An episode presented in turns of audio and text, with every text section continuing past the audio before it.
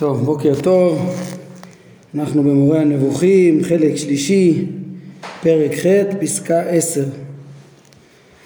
אומר הרמב"ם, ציוויי התורה ואיסוריה אינם אלא לרסן את כל דחפי החומר.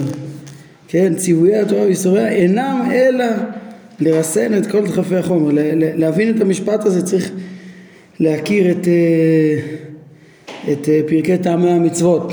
להלן כ"ה עד אה, מ"ט, אה, נ', אה, ששם אנחנו נראה איך שכל, ה, באמת כיצד כל כך הרבה מצוות הן מתקנות את מידות האדם, מתקנות החברה, את האדם, בעצם מכל דחפי החומר וגם מתקנות אותם לעולם הזה ולעולם הבא, שלמות המידות, שלמות הדעות, זה דברים שעוד יתבהרו, כן, הרמב"ם מציין את זה פה, שכן, מתוך הבנת מהות האדם, חומר וצורה, אז uh, כל העבודה כולה, כל האידיאל כולה, כל התורה, כל ההדרכה שהבורא מדריך אותנו בתורה, זה בעצם להדריך איך הצורה צריכה לה, לה, להנהיג את, ה, את, ה, את החומר הממשי שלנו. Uh, לרסן את הדחפים הלא נכונים ולאזן אותו ולהדריך אותו בצורה נכונה.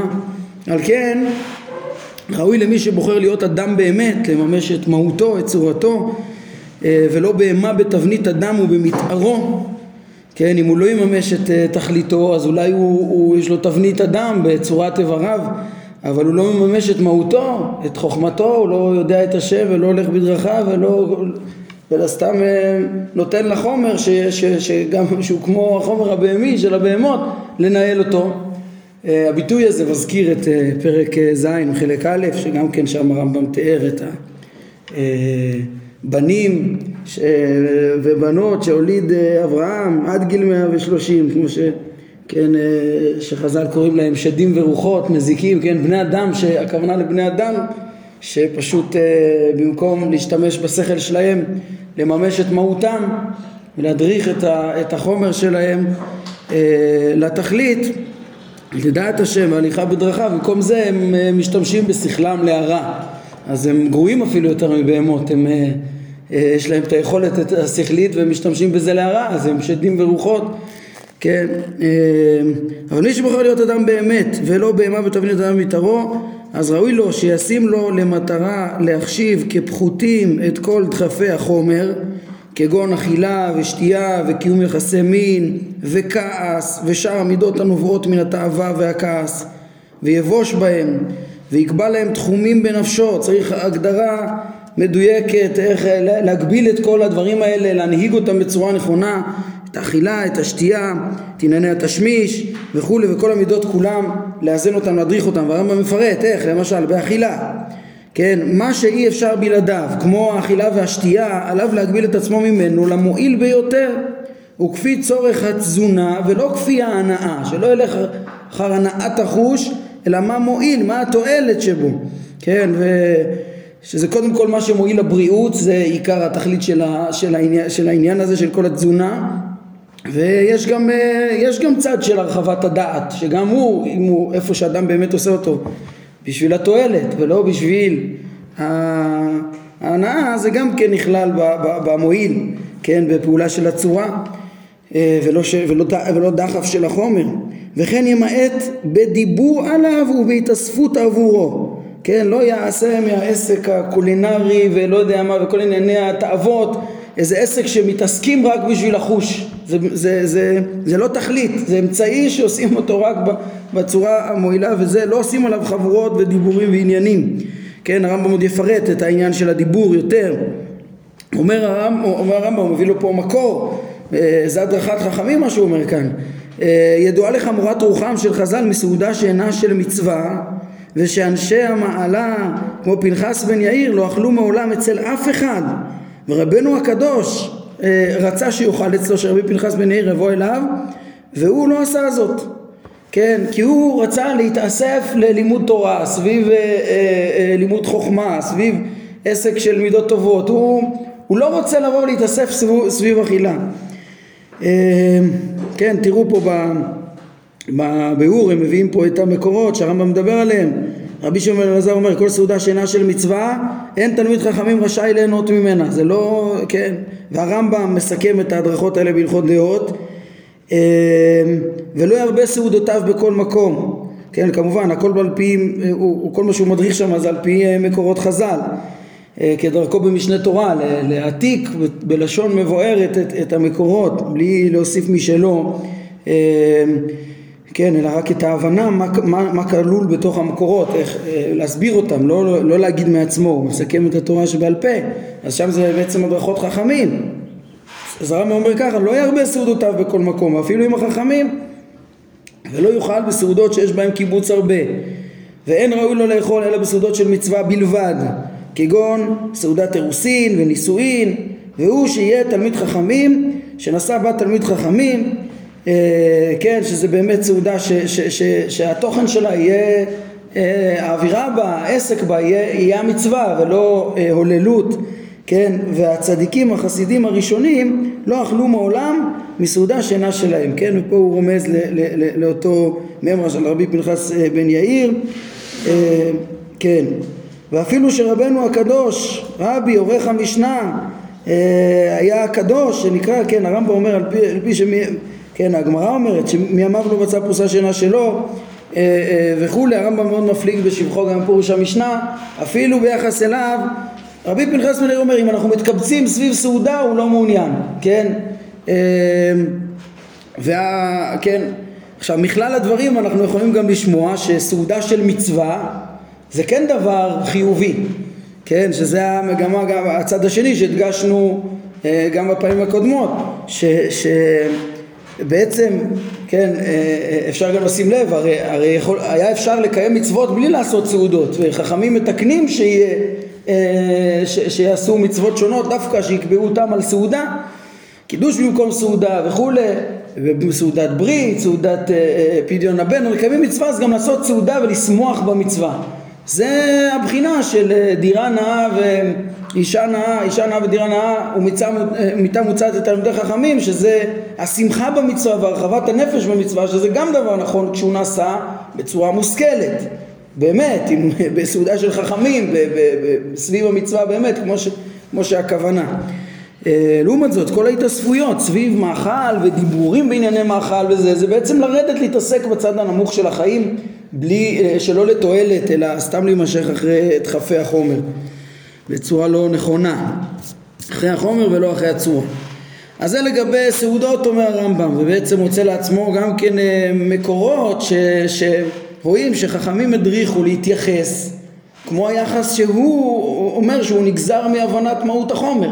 כן, אם חכמים ככה מתייחסים לחומר, זאת אומרת שכנראה גם הם הבינו אה, את מהות החומר כדבר פחות שממנו החסרונות ואדם צריך להתרחק מדחפיו ולהדריך אותו, להתעסק בצורתו.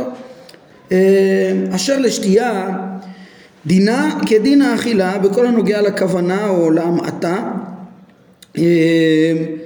ושגם בזה אותו דבר צריך להתרכז במועיל והשתייה מועילה לתזונה ואילו אל ההתאספות לשתייה משקרת עליך להתייחס כחרפה רבה יותר מהתאספות בני אדם כשהם ערומים וערוותם גלויה ועושים את, צורכי, את צרכיהם לאור יום ביושבם יחד. כן זה תיאור שנראה הגנות הכי גדולה ש, ש, שאפשר לצייר כמעט. הרמב"ם אומר תדע לך שגנות של שתייה משקרת ל, ל, לשתות ול, ו, ו, ולהגיע לאיבוד הדעת והוללות זה יותר גרוע מהדבר הזה שנתפס כגנות כל כך כל כך חמורה. ביאור הדבר, אומר הרמב"ם, הוא לא סתם אומר דוגמה, הוא מתכוון לזה במלוא הרצינות. למה? כי עשיית הצרכים היא דבר הכרחי שאין לאדם עצה לדחותו. כן, זה מציאות, כן, אדם, זה, זה, זה פחיתות ש, שקיימת בו, זה צורך של האדם, אי אפשר ל, ל, להימנע ממנו שהוא לא יהיה, אה, וזה בעצם טבעו של עולם, טבע החומר. אבל אילו השכרות היא מעשה האיש הרע, זה לא חיסרון של החומר, יש פה בחירה בדבר רע, מעשה האיש הרע בבחירתו, והגנאי, אומר הרמב"ם עכשיו תבין למה זה, זה, זה הרבה יותר חמור, כי הגנאי בגילוי הערווה שאותם אנשים פה אה, החליטו ל, ל, לא להסתיר את, אה, זה בהחלט פחיתות, כן, וביזיון, לא להסתיר את אה, צורכיהם ולעשות את זה ברבים, אבל סוף סוף איזה גנאי מדובר פה? הגנאי בגילוי ערווה זה, זה גנאי מפורסם ולא מושכל. ביטויים שכבר פגשנו אותם, כבר נעמוד עליהם, בדיוק, כן, מתחילת הספר. אבל זה גנאי מפורסם, לא מושכל, ואילו קלקול השכל והגוף שעל ידי השתייה המשקרת, אז הוא מורחק מצד השכל, וזה יותר חמור.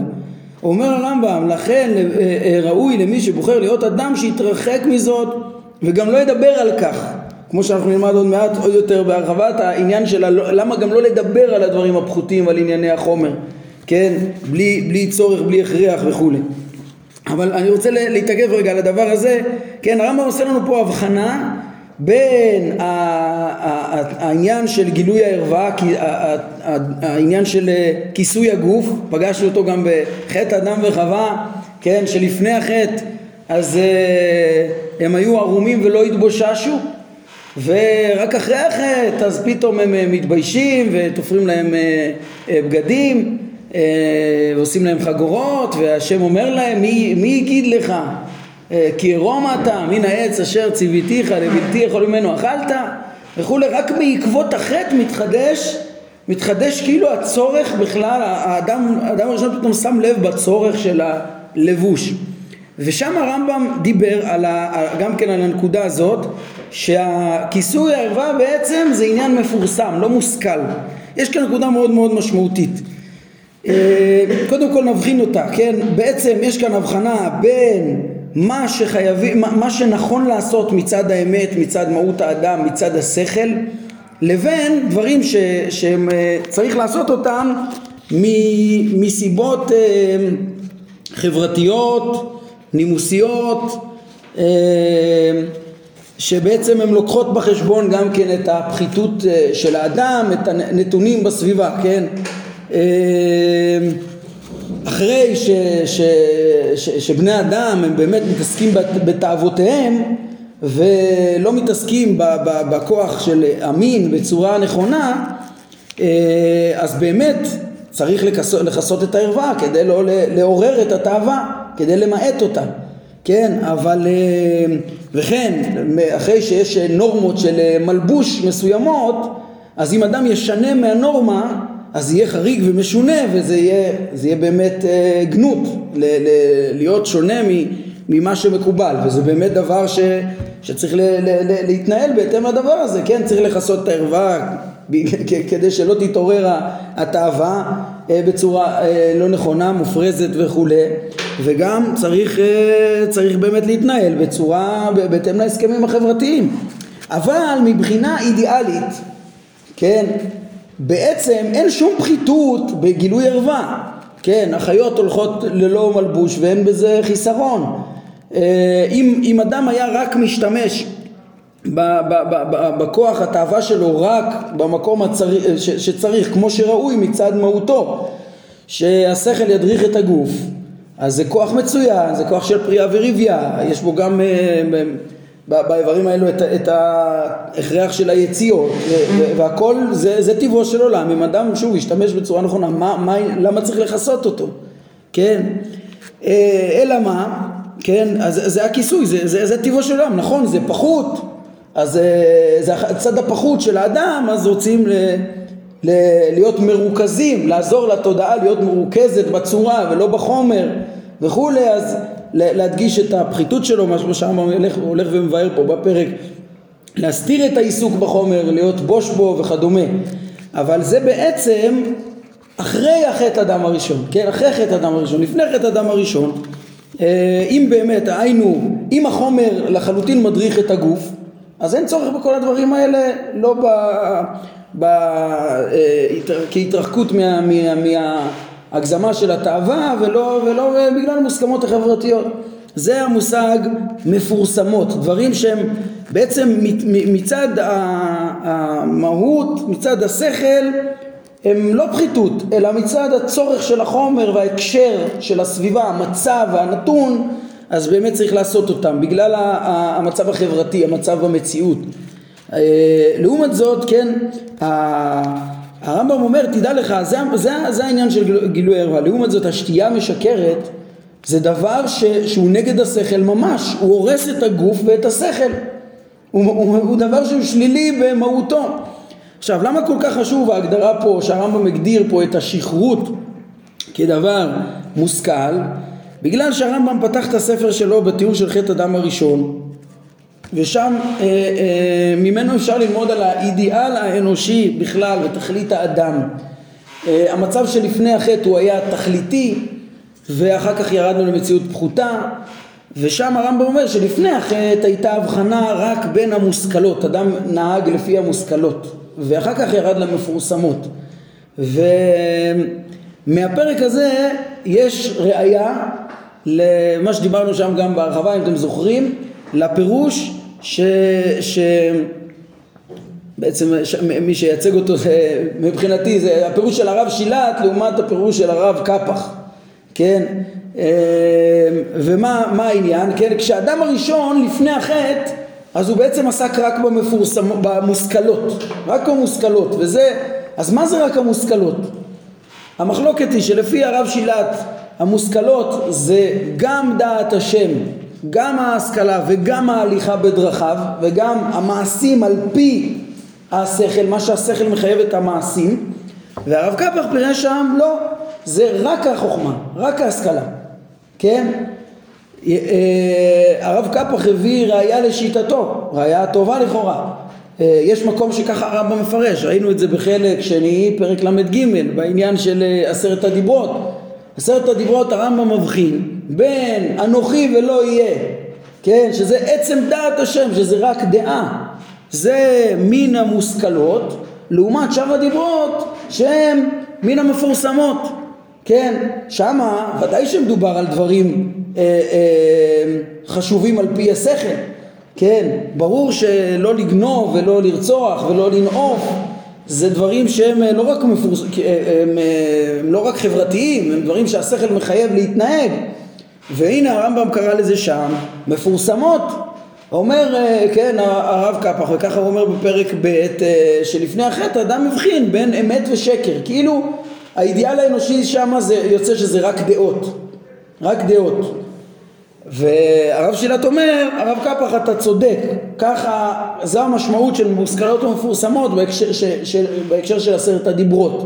שם הרמב"ם קרא לכל מה שהוא לא מושכל טהור, הוא קרא לו מפורסם. למה? כי זה כבר הדרכה למציאות החומרית, בהתאם למצב של המציאות החומרית צריך הדרכה, הדרכה לחומר. ונכון, ככה, ככה זה בעשרת הדיברות. אבל אה, אם אנחנו עוסקים כן, יש מקומות כמו כאן שהרמב"ם קורא מושכל לא רק לדעה, גם להנהגה נגד השכל, כן? זה הפרק שלנו, זה הטענה ששכרות זה לא, זה, זה, זה לא מפורסם, זה מושכל, כן? קלקול השכל והגוף הוא מורחק מצד השכל והרמב"ם אצלנו הגדיר לנו פה את תכלית, את תכלית האדם ואת את, ה, את המעלותיו שמתחייבות מצורתו, לא רק השגתו את בורו ותפיסתו כל מושכל, ראינו בפסקה 4, אלא גם שליטתו בתאוותיו ובכעסו ומחשבתו על מה שראוי לעשות ומה שראוי להתרחק ממנו וכל ההדרכה להשתמש בחומר להכרחי ולמועיל זה נמצא גם שם בפרק ב' בחלק א' ביחס לאדם הראשון שהרמב"ם מתאר שלפני החטא הוא היה צריך להשתמש רק במועיל. הוא לא רק, הוא לא רק נצטווה להכיר את הבורא, הוא, הוא נצטווה מצווה מכל עץ הגן, אכול תאכל ומעץ אשר אה, בתוך הגן לא תאכל ממנו. שם הוא גם נצטווה ציווי, גם הוא היה צריך להתנהג על פי החוכמה. כן, וזה דבר מאוד מאוד מהותי, כשאנחנו נראה אותו בחתימת הספר, שבעצם יש גם מוסר אה, אה, אה, שהוא, שהוא חלק מן התכלית, לא, לא רק להיות חכם, גם להיות טוב, לא רק להשיג, אלא גם להתנהל בהתאם לחוכמה. נראה את זה, אה, פרקים נ"א להשכיל, ואחר כך מנ"ב, נ"ג, נ"ד, הוא ידבר גם על העשייה על פי החוכמה, שזה האידיאל, חכם וטוב. וזה גם מושכל, זה גם נקרא מושכל, וזה יוצא גם כן מכאן. אה, טוב אז הרמב"ם בקיצור נחזור לענייננו. הרמב"ם אומר נו אז איך צריך לכלכל את כל השימוש בחומר בצורה טובה ונכונה? אז הוא דיבר על, האכילה, שלא לאכול אה, בסעודות שאינם של מצווה, לא להתקבץ לזה ולא לדבר על זה ולהשתמש בזה רק לתועלת, וככה בשתייה, ותיאר את הגנות הנוראה של השכרות וההוללות, ואפילו לא לדבר על כך, כן, וממשיך הרמב"ם ביחסי המין, שעל זה אומר על יחסי המין אומר הרמב"ם אין לי צורך להרחיב מעבר למה שאמרתי בפירוש אבות ממה שנאמר בתורתנו החכמה והטהורה על מיאוס הדבר והאיסור להזכירו או לדבר בו בשום, בשום פנים ואופן. כן הרמב"ם מדבר בזה באבות על המשנה שאומרת אה, אל תרבה שיחה עם האישה באשתו אמרו קל וחומר באשת חברו. אתם יכולים לראות מופיע כאן בביאור מכאן אמרו חכמים כל המרבה שיחה עם האישה גורם רעה לעצמו ובטל מדברי תורה וסופו יורש גיהנם רואים כמה המשנה מחמירה בזה והרמב"ם מפרש שזה השיחה עם אנשים שהיא בענייני הביאה אה, וכמה זה מקנה פחיתויות אה, של מידות בנפשו ורוב התאווה בנפשו וכדומה. ובעצם כל העסק בזה גם כן בעניין הזה זה עסק שהוא איפה שהוא נכון למצוות פריאה ורבייה, למצוות עונה הוא דבר גדול וקיומו של עולם תלוי בזה. אמ, אבל בהחלט לא, אומר הרמב"ם, לא להתעסק בתאווה הזאת ובדחפים האלה מעבר לראוי ולא לדבר בזה ולא להתעסק בזה. זה, זה, זה שוב התאווה הכי פחותה שיש וכמה היא מעושה כשהיא לא בתוך אותה מסגרת אה, רצויה. אה, ידועים לך דבריהם של חז"ל שאלישע עליו השלום נקרא קדוש משום שהוא נמנע מן המחשבה על כך עד שהוא לא ראה קרי וידועים לך דבריהם על יעקב עליו השלום שלא יצא ממנו שכבת זרע קודם ראובן כל אלה, לא סתם חכמים מספרים את זה, אומר הרמב"ם, כל אלה דברים שהועברו במסורת האומה כדי להקנות לבניה את המידות האנושיות השלמות, איך באמת צריך להתנהג, מה השאיפה. מה השאיפה, כמה לא לחשוב בזה עד כדי כך שבכלל יעקב לא ראה שיצא ממנו שכבת זרע קודם ראובן. אה, ממשיך הרמב"ם, כן, אז הוא הדריך אותנו היחס לאכילה, לשתייה, לענייני התשמיש אה, ותאוות המין והוא ממשיך פה עכשיו עוד דברים חשובים. אומר הרמב"ם, ידועים לך דבריהם, הרהורי עבירה קשים מעבירה אומר הרמב"ם על המשפט הזה של חז"ל, הרהורי עבירה קשים מעבירה, יש לי פירוש יוצא דופן מאוד בביאור הדבר, אה, כן, פירוש מיוחד, בהתאם ל, ל, ל, ל, בדיוק לעניין של הפרק שלנו, ש, ש, ש, ש, של ההבנה המעמיקה, שרוצה ללמד את ההבנה המעמיקה שמבחינה בין הצורה ומהותה ו, ו, ו, לבין החומר, כן, והוא שכשאדם עובר עבירה העבירה היא מצד המקרים הנובעים מחומרו דווקא, כמו שביארתי, כן? כלומר שהוא עבר בבעמיותו.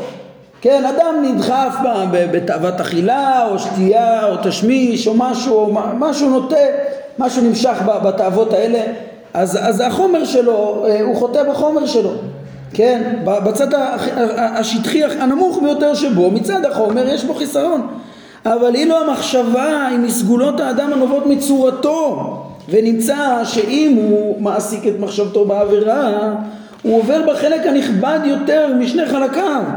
את החלק היותר עליון. אה, ואין חטאו של מי שעבר ושיאבד עבד בור כחטאו של מי ששיאבד בן חורי נעלה. פה הוא שיאבד את צורתו לפחיתות גדולה. כי בצורה האנושית הזאת ובכל סגולותיה הנובעות ממנה אין ראוי להשתמש אלא במה שהן נועדו לו להידבק בנעלה ולא להידרדר לשפל המדרגה. היא צריכה להדריך את הגוף והוא ימשול בך ולשאול תשוקתך והוא ימשול בך ולא להפך. כן איך שהרמב"ם אמר שנשים משלו בו וכולי. זה ההידרדרות כן? וככה מפה הוא ממשיך לדבר על הדיבור שהוא כל פעם ככה אמר וגם לא לדבר בדבר הזה. אז אנחנו מבינים לא לחשוב בעניינים הפחותים, לשעבד את הצורה לחומר, וגם הדיבור בזה, ידוע לך, אומר הרמב"ם, חומרת האיסור שנאמר אצלנו על נבלות הפה, כן, יש כאן מקורות, איך שבעוון נבלות הפה, ב, אה, כן, בביאור, צרות רבות וקשות מתחדשות וכולי, אה, בחורי שונאי ישראל, בלשון נקייה, מתים, יתומים יתומים צועקים וכולי, לרמב"ם יש גם, גם אריכות מאוד גדולה בעניין הדיבור בפרקי אבות, בביאור שלו בפרקי אבות, כן, אה, דברים מאוד מאוד חשובים שכדאי להכיר, מחלק את כל סוגי הדיבור ומה ראוי לדבר ומה לא, מה אסור, מה מותר, מה רצוי, מה מזיק ומה אה, צריך למעט וכולי, אה, דברים מאוד חשובים, ואומר, אז, אז, אז האיסור החמור שנאמר אצלנו על נבלות הפה, גם זה מחויב, למה? באותו כיוון של מחשבה, כי הדיבור הוא מסגולות בני האדם והוא טובה שיתברך בה ויתייחד בה, כמו שנאמר מי שם פה לאדם? כן, הלא אנוכי השם, מי נתן לנו את כוח הדיבור? אה, השם, ואמר נביא, השם אלוהים נתן לי לשון לימודים. על כן, אין ראוי להשתמש בטובה זו שניתנה לנו לשם שלמות, כדי שנלמד ונלמד, כדי שנלמד ונלמד, זה השלמות שאנחנו אמורים לעשות באמצעות הלימוד, הדיבור, ללמוד, לשאול, ללמד, אה, אה, וכולי, אז אין ראוי שנשתמש באותו טובה בפחיתות הגדולה ביותר ובחרפה הגמורה עד, אה, עד שנאמר כל מה שאומרים הגויים הבורים המופקרים בשיריהם ובסיפוריהם הראויים להם ולא למי שנאמר להם ואתם תהיו לי ממלכת כהנים וגוי קדוש שמתעסקים באמונה מתעסקים בקדוש ברוך הוא ומידותיו וכל, אה, אה, כן, והשגת השם ובהליכה בדרכיו, שזה כל הפעולות שמתחייבות מצורתו. וכל מי שמשתמש במחשבתו או בדיבורו באחד מענייני אותו חוש הוא חרפה לנו כך שיחשוב על שתייה או יחסי מין יותר ממה שיש בו צורך, כן? שוב אם הוא רק משתמש ב- ב- ב- בדברים האלה בצורה הנכונה זה בדיוק תכלית האדם, זה, זה, זה, זה המציאות הטובה שהשם ברא, זה הרצון האלוקי. אבל אם הוא משתמש בזה לא בשביל מה שצריך, כן, דבר שאין בו צורך, או יאמר בו שירים, הרי לקח את הטובה שהתברך בה והשתמש בה ונעזר בה לחטוא למטיב ולהמרות את פיו. והרי כן תראו איזה כפיות טובה כן והראו כמי שנאמר עליהם זה נאמר על ישראל כשחטאו וכסף הרבה תילה כאילו לישראל שנמשלו באישה שם בהושע וזהב עשו לבעל. אותו כסף שהקדוש ברוך הוא הביא לנו לטובה השתמשנו נגדו. אה, אז אה, כן יש פה גם כן איזה סברה אה, מוסרית כזאת שמזכירה את הסגנון של חובות הלבבות הרבה פעמים שבעצם את, את הטובה שנתת אתה כפוי טובה בה לא, אתה, איך, איך זה אפשרי בכלל עם הדגש של הרמב"ם שצריך להשתמש בצורה העליונה אה, לתכליתה ולא לדברים פחותים. זה קשור גם להשתמש בתג החלף, לקחת דברי תורה ל, ל, ל, ל, לצורך, לצורך עצמו, לצורכי פרנסה, לצורכי חומריות, שזה חילול הקודש. הרמב"ם פה מסיים אה, בעניין הזה בעוד אה, רעיון חשוב ומפורסם ומיוחד על אה, לשון הקודש. אגב זה שהוא דיבר פה על הדיבור ועל הקדושה שצריכה להיות בדיבור ולא לדבר על הדברים הפחותים, אז נראה את הדברים האלה גם כן. אומר הרמב"ם, יש לי גם טעם לכך שלשוננו זאת נקראת לשון קודש. כן, ככה, ככה אה, חכמים קוראים לה, לשון קודש. אה, אין לחשוב שזו הפרזה מצידנו, מצידנו או טעות, אלא זו אמת. זה באמת ככה, זה לא סתם הפרזה, זה לא ביטוי לא מדויק, זה לשון קודש. ולמה זה לשון קודש? הרי אנחנו למדנו, אני גם מזכיר לכם שבפרק אה, ל' בחלק שני הרמב"ם אמר שכל הלשונות הסכמיות, אפילו העברית, אדם הראשון קורא שמות לכל החיות, ללמדך שגם גם העברית היא, היא משהו שהאדם מפתח, כן? איך, איך אמר לנו הרמב"ם לפני רגע? מי שם פה לאדם? הקדוש ברוך הוא מה עשה? נתן לנו את הסגולה של היכולת לדבר. ככה אמר בפסקה ה-15 שקראנו עכשיו. כן, השם נתן לי לשון לימודים, השם נתן לאדם תבונה וכלי ומוצאות הדיבור כדי שיוכל לדבר ומכאן ואילך, כן, אז, אה, אז, אז, אז בני אדם באמת פיתחו שפות שונות, גם העברית מתפתחת כידוע, כן, ו, ואם כן, למה זה, למה זה לשון אה, קודש לכאורה? מה, מה, מה כן, יש שאמרו, כן, אה, הכוזרי אומר שהעברית היא לשון אלוהית ברואה. הבורא הוא דיבר, דיבר בה עם הנביאים. אה, כן, אני אומר את זה כרקע, כי נבין גם את ה... את ה למה הרמב"ם אומר את מה שהוא אומר, כן? ככה אומר, רבי יהודה הלוי אומר, הלשון, השפה העברית היא לשון אלוהית ברורה, היא לשון שמתאימה למהויות הדברים, כי השם אה, ככה לימד, הוא שם את, ה, את הלשון הזאת על לשונו של אדם הראשון ואחר כך בדור הפלגה הוא גם אה, פילג את הגויים שהשתבשו להם ה, ה, ה, הלשונות ונוצרו והתפתחו לשונות אחרות. אולי יש התפתחויות, גם רבי יהודה הלוי מודה שהשפות בנויות מהעניין הטבעי וה, וה, וההסכמי. כותב ככה מאמר חמישי, סעיף כ', אבל, אבל, אה, אבל הבסיס של העברית הוא מאת השם מן השמיים ויותר מזה, היא לא רק שהשם ברא אותה ומדבר ושם אותה לשונו של אדם, אומר רבי יהודה לוי, אלא גם בא השם ברא שמיים וארץ. כן, אה, ככה הוא לומד על פי ספר יצירה, שספר יצירה מתאר שהשם ברא את העולם בשמו הגדול, באותיותיו, י' ה' ו' ה', י' ה' ו' יש כן, בצירופים שונים, ואת כל העולם כולו בכ"ב אותיות, אה, בצירופי רל"א שערים וכולי.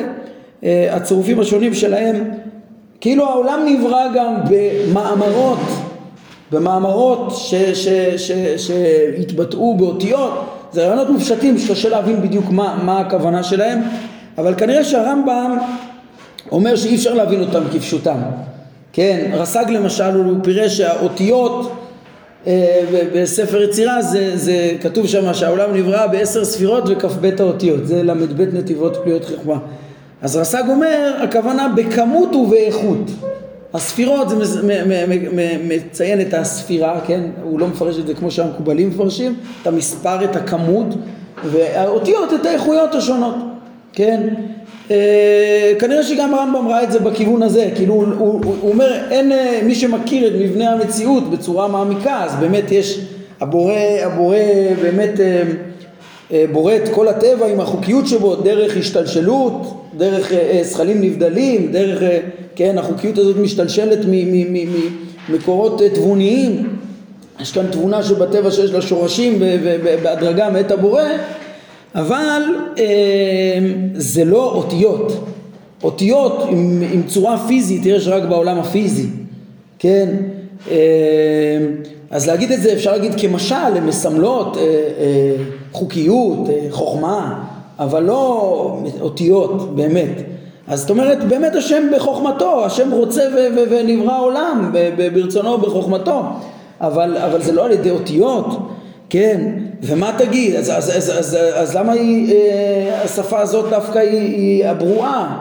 כל הלשונות הן אה, ברואות, כן, אה, כל הלשונות הן ברורות, למה? איך הן ברורות? כי השם את כולם וגם את העברית הוא ברא לאדם את היכולת לדבר ואז הוא דיבר, כן? לפי הרמב"ם בעצם גם, גם הטענה של השם דיבר בה לנביאה והיא כנראה לא מספיקה להסביר למה זה לשון קודש, למה? כי, כי לפי הרמב"ם גם גוי יכול להתנבא וכנראה שזה יכולת אנושית וכנראה שכל אדם יבין את התכנים העליונים בשפתו כן, הנביא, נכון, הנביאים השיגו מסר ברור בעברית, אבל זה בהתאם לעולם שלהם ולשפה שלהם וכולי. כבר דיבר הרמב"ם שכל נביא מתנבא בסגנונו, ראינו את זה בתחילת פרק כ"ט, אין שני נביאים מתנבאים בסגנון אחד וכולי. בקיצור, כנראה שלפי הרמב"ם זה לא היה הסברים. זה לא היה הסברים שיצדיקו לומר שזה לשון הקודש, אלא יש איזו איכות בשפה עצמה, שפה זה, זה, זה, זה בסוף הדיבור, הקול, הצליל, כן, המילים, אז, אז, אז הם, בשפה הזאת היא באמת נקראת לשון קודש. למה? למה לפי הרמב"ם? כי, כי, כי בלשון מקודשת זו, אומר הרמב"ם, לא נקבע כלל שם לעבר המין לא של הגברים ולא של הנשים ולא לעצם המעשה המביא להולדה ולא לזרע, לזרע ולא לשתן ולא לצואה. לכל הדברים האלה לא נקבעה כלל הוראה ראשונית בלשון העברית. אין שם לדברים האלה בעברית. זו שפה שמראש לא מדברת על הצד הפחות של הבן אדם, לא בצורה ראשונית, ישירה, אלא משתמשים עבורם במונחים מושאלים וברמיזות. תראו איך הרמב"ם מסביר את הדברים, כן? הכוונה, הכוונה בזה זה לא סתם. כל השמות הם רק מושאלים מדברים אחרים לפי הרמב"ם. הם לא, אין, שם, אין שם עצם לדבר, מכנים את זה, לא רוצים לדבר בזה, הכוונה בזה הייתה שאין ראוי להזכיר דברים אלה, כך שיקבעו להם שמות. זה דבר שלא אמור להיות בשפה בכלל. לא מדברים על הדברים האלה בעצמם, כן? אלא הם דברים שיש לשתוק לגביהם, ואם יש הכרח אז מזכירים באיזה אה, אה, רמז, כן? וכאשר ההכרח מביא להזכירם, עורכים לכך תחבולות בכינויים מביטויים אחרים, כן? כמו שכאשר ההכרח מביא לעשותם, מסתתרים בכך ככל האפשר, כן?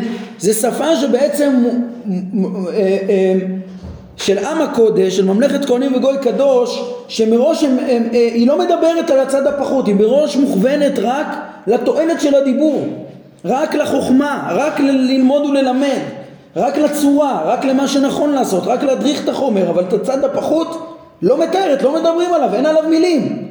תראו איזה, איזה פירוש יפה, מהי לשון הקודש, והנה הרמב"ם אומר למה זה ככה, כן, באמת האומנם אין שמות בעברית לכל הדברים האלה שהוא פירט? אומר הרמב"ם, לעברו של הגבר קראו גיד, כן, וזה ודאי לא שם מונח מיוחד, לא, כן, הוא מונח על דרך הדומות החיצונית, זה כינוי, דרך הדומות החיצונית, גיד זה יכול להיות איזה מין צורה מעורכת כזאת, כן, כן, כי אומרו וגיד ברזל עורפך כן, כמו שהנה גם העורף יכול להיות אה, עמוד השדרה, יכול להיות ממושל בצורה של גיד, זה לא שם העבר, כן, הם אמרו גם שופחה, כרות שופחה נאמר גם על העבר של האיש, כן, זה על שם פעולתו, שהוא שופך את הזרע, כן, זה לא, אבל, אבל אז זאת אומרת, מתואר פה, השתמשו פה בכינוי ממקום אחר, אין לו שם. עברה של האישה נקראת בתורה קובתה בפרשה של פנחס כן? מה זה כובתה? זה לא שם אותו עבר, אלא הקיבה היא שמה של הקיבה.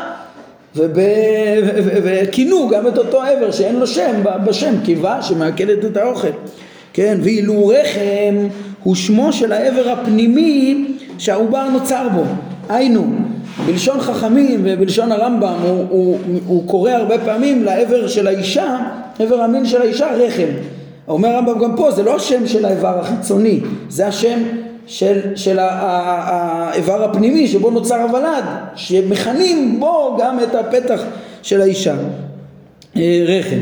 כן, ממשיך הרמב"ם ואומר, הנה אז, לש, אז, אז לשמות, ה, ה, על האיברים עצמם אין, אין שמות אה, ישירים בעברית. שמה של, של הצואה, צואה הוא נגזר מן יצא, זה יציאות, זה, זה, זה מה שיוצא, לא, אין לו שם לדבר אה, כשלעצמו. שמו של השתן אה, מימי רגליים, כן, זה כמובן מים, רגליים, מים, ש... זה, זה, אין, אין שם לדבר עצמו, זה כינויים, אה, אה, משתמשים פה בכינוי, לכנות אותם במילים ששייכות גם לדברים אחרים.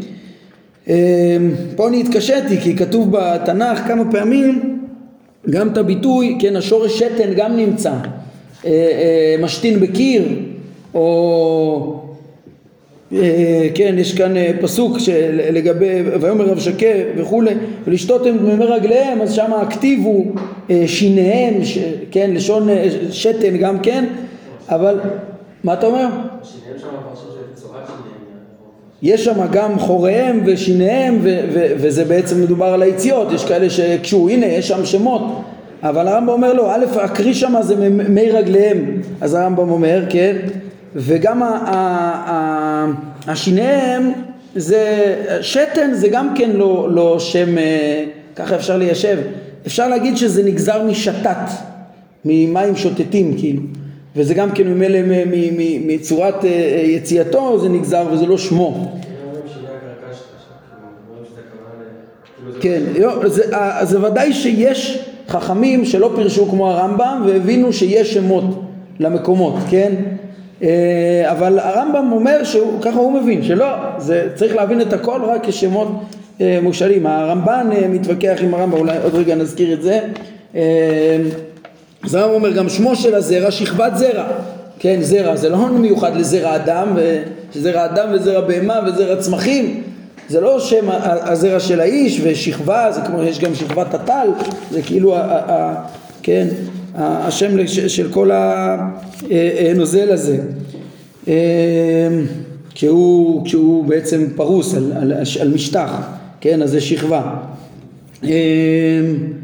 גם הוא מוסיף הרמב"ם ואומר לעצם המעשה המביא להולדה אין שם כלל. מכנים זאת בכל מיני כינויים ישכב כי הוא נעשה בשכיבה או יבעול. מה זה זה לשון של קניין או ייקח כן? לקנות דבר, לעשות בעלים לדבר, לא מתואר איך, יש כל מיני דרכי קניין, כן? אה, או יגלה ערווה, יגלה ערווה, לא, אין, אין שם למעשה עצמו, כן? כך ותו לא.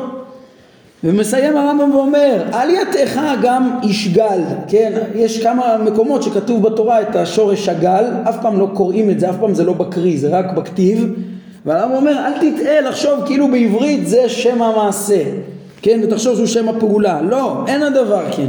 כי שגל הוא מונח המציין שפחה מיועדת לקיום יחסי מין בלבד. כן, כמו שנאמר בתהילים, ניצבה שגל לימינך בחטא אופיר, שמי והטורי, ויתאב המלך יופייך, כי הוא אדונייך והשתחווי לו. כן, שאומרים את זה אני חושב על אבישג, אה? שקראנו בהפטרה, אה? לשפחה? אז הרמב"ם עוד פעם, תראו הרמב"ם אומר מה זה, מה זה ניצבה שגל ימינך ומה הוא רוצה ללמוד מכאן? הוא אומר האמור בכתיב אה, אה, ישגלנה משמעותו כן איש אחר ישכבנה אז בכתיב כתוב ישגלנה משמעותו ייקחנה כשפחה לעניין זה היינו אומר הרמב"ם אה, איך צריך להבין את הביטוי הזה, את, ה, אה, אה, את המשגל, מה שיש כאלה שמכנים את הפעולה ככה, הוא אומר לא, זה באמת השם העצם, זה, זה כמו להגיד פילגש, זה להגיד שפחה שהיא לא ל, ל, ל, בעצם מקבלת כתובה ו, ו, ו, וכדומה, אלא היא, היא רק יוחדה לאדם לשם אישות, זה השם של האישה הזאת, זה לא השם של הפעולה, וכיוון שהיא מיוחדת רק לזה, אז אחר כך מכנים את המעשה כאילו מה שעושים עם השפחה שהיא לא אישה אלא פילגש, כן? אבל גם זה כינוי, זה פירוש כמובן אפשרי, כן? רק שבזה הרמב"ן חולק. הרמב"ן בשמות לגבי שקל הקודש, הוא מסביר למה שקל הקודש נקרא שקל הקודש, הוא אומר ש, ש, שהלשון קודש זה כל דבר שמיוחס לקודשים באמת, אה, כל דבר שמודדים בו רק עניינים תורניים, התורה בכל מקום מדברת על שקל הקודש, זה בשמות אה, פרק ל' כן, אז uh, מובא כאן, ל"י"ג, אז הוא מעריך בזה, אז הוא אומר ככה גם לשון הקודש, הוא, הזכרתי כבר את השיטה שלו, לשון הקודש, כי לשון הנבואה, כי לשון התורה, כי לשון אלוהים, כי, כי זה, בלשון הזאת נבראו שמיים וארץ. הוא ממשיך את שיטתו של רבי יהודה הלוי, כבר הסברנו למה הרמב"ם לא מקבל את זה, אבל בין השאר אז הוא, הוא, גם, הוא גם שואל על הרמב"ם, הוא אומר אם היה הסבר, הוא מביא את הרמב"ם וחולק עליו, אם היה הסבר כמו הרמב"ם, שזה לשון הקודש, אז היה צריך להגיד רק לשון נקייה. כמה פעמים מצינו שה, שה, שה, שהתורה או חז"ל נמנעים מלהגיד אה, אה, לדבר על, על דבר פחות או טמא או משהו אז, אה, אז, אומרים, אז, אז אומרים שזה לשון נקייה. אבל האמת כן ש, שכל התרחקות מ, מ... אפשר לשמוע כמובן את שיטת הרמב"ן, שם הרמב"ן גם טוען שה, שיש לשון נשגל, וכן, הוא רוצה להגיד שכן יש אה, אה, אה, כינויים בעברית לדברים האלה, אבל שוב ראינו את הפירוש של, של הרמב"ם שהוא אפשרי ו, ו, וגם, וגם אפשר להבין שלשון קדושה כידוע היא נאמרת על כל פרישה מן הערווה וכל התרחקות. זה גם נאמר לשון קדושה. ופה זה לא סתם זה, זה בעיני הרמב"ם זה, תראו בתוך כל ההקשר אנחנו מבינים שתכלית האדם תלויה בזה שיהיה ממוקד בעצם בקודש שיהיה ממוקד בדעת השם ו, ו, ו, ורק בעשיית הדברים הטובים בצורתו, במה שנכון לעשות ולא בדחפי החומר, כן? ולכן לא מדברים אפילו, ב, לא מתעסקים בזה, זה, זה העניין. וזה בהחלט קדושה גדולה ופירוש מאוד מאוד מיוחד של הרמב"ם שלשיטתו הוא גם הכרחי בהתאם להבנה שלו ש, שהקדוש ברוך הוא אה, מדבר כמו שאמרנו גם עם הגויים ונותן לאדם את היכולת לדבר הוא ידבר כל אדם יבין יבין בשפה שהוא מדבר. זה ההסבר שלו, ואחרי זה הוא אומר, תדע לך, זה לא גוזמה, זה לא, יש כאלה אולי שהפריזו, הוא אומר, שאמרו זה לשון אלוהית ברורה, בעוד שגם, אה, שגם הלשונות האחרות ברורות בצורה דומה. אה, אבל הוא אומר, זה נראה לו דבר אה, נכון. הרמב"ם מסיים את הפרק וגם פסקה חתימה חשובה, הוא אומר, חרגנו ברוב הפרק ממטרת החיבור לענייני מידות וכן לעניינים דתיים, אבל אף על פי שאין הם כולם ממטרת החיבור, מהלך הדברים מוביל לכך. כן, זה, צריך, זה, זה משפט מאוד חשוב מה שהרמב"ם מסיים פה, כי בעצם הוא ממקד אותנו במה הוא רצה להגיד בפרק הזה. כן, הרמב"ם פתח לדבר על, על, על הבנת מהות החומר והצורה ואיך שכל הפחיתויות הן מצד החומר וכל השלמויות הם מצד הצורה. אנחנו נראה איך שזה זה, אה, יהיה הבנה בסיסית יסודית כמבוא להבנת אה, אה, פרקי השגחה. כן, השלמות של המציאות ואיך כולה טובה מאוד.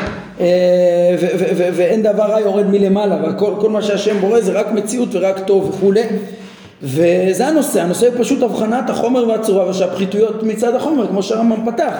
אבל מכלל הדברים, כן, אומר הרמב"ם, גלשנו לדברים שמאוד חשוב לדבר עליהם. כאילו מתוך ההבחנה הזאת אתה מבין את תכלית האדם נכון, דיברנו על תכלית האדם, במה צריך להתמקד, הבנת את מהות החומר והצורה, אז ואיך צריך להדריך את המידות, כל ההדרכות המידותיות, איך לאזן את המעשים.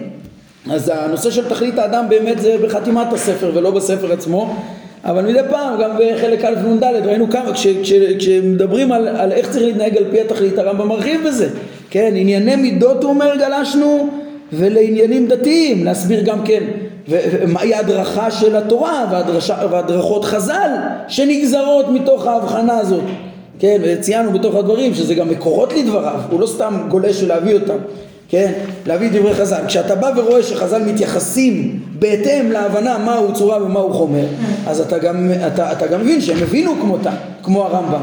כנראה שהם ככה הבינו, אז זה גם מקורות לרמב"ם וזה גם אה, דבר שבלאו הכי צריך לגלוש ולדבר בו, דברים מאוד מאוד חשובים, רק צריך לשים לב שכל כן בסוף להבין למה לשוננו לשון הקודש ואיך חז"ל מדריכים ואיך, ואיך התורה מדריכה וכולי אה, על פי ההבנה של מהות החומר והצורה זה, זה לא עניין הפרק אלא העניין הפרק כמו שאמרנו זה הבחנה הכרת החומר והצורה ושהפחיתויות מצד מה מגיעים המעלות והמציאות ומצד מה ההדרים והפחיתויות שהם מצד החומר, הצד הפחות של הדבר, כן, ראינו איך שהרמב"ם מצא גם לזה, שלמה המשיל את זה וכל המקורות החזקים לזה אה, שהם בעצם בכלל סודות מעשה בראשית והם יהיו פתח בעזרת השם אה, גדול וחשוב כמו שאנחנו עוד נתברר בכל הפרקים הבאים לכל הבנת אה, פרקי ההשגחה. טוב, אנחנו נעמוד כאן להיום. ברוך אדוני לעולם, אמן ואמן.